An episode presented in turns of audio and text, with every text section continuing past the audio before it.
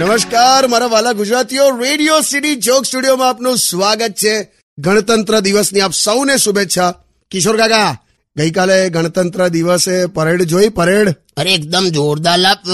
પેલો એક સરખું જ કરે બધા લેફ્ટ રાઈટ લેફ્ટ રાઈટ પછી પેલું જોયું પેલું એક જ બાઇક પર પંદર વીસ જણા આમ જતા હોય એમ અરે કાકા એ તો જબરજસ્ત હોય છે પણ એના કરતા બાઇક વધારી દેતા હોય તો હા એમાં શું યાર આપી દેવાની બધાને એક એક બાઇક એટલે કે બાઇકો ઓછી પડે છે એવું નથી આ સ્ટન્ટ છે સ્ટન્ટ એ એક જ બાઇક પર આમ કેવું આમ પંદર વીસ જણ સેટ થઈ શકે એવું બતાડે છે એટલે બાઇક ખૂટી જેવું નહીં ને ના ભાઈ ના આ તો કર્તબ બતાડે છે તે તું આવા કરતબ ના બતાડતો હા કે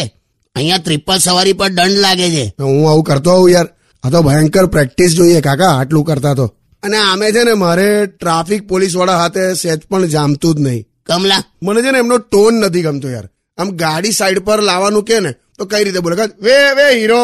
વે ચાલ વે આ બાજુ લે ગાડી લે ચાલ ગાડી સાઈડ પર લે ચાલ હા તે બરાબર જ છે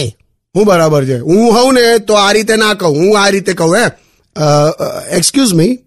પ્લીઝ સેજ તમે ગાડી સાઈડ પર આમ બાજુમાં મૂકો ને આ તું ગાડી ધોવા માટે ઊભી રાખે છે એવું નહીં યાર બે આ રીતે કોઈ ના ઉભું રહેલા રૂમ રૂમાટ નીકળી જાય બધા આ જે છે બધું પરફેક્ટ જ છે આપણા દેશમાં તું સોંગ વગાડ મસ્ત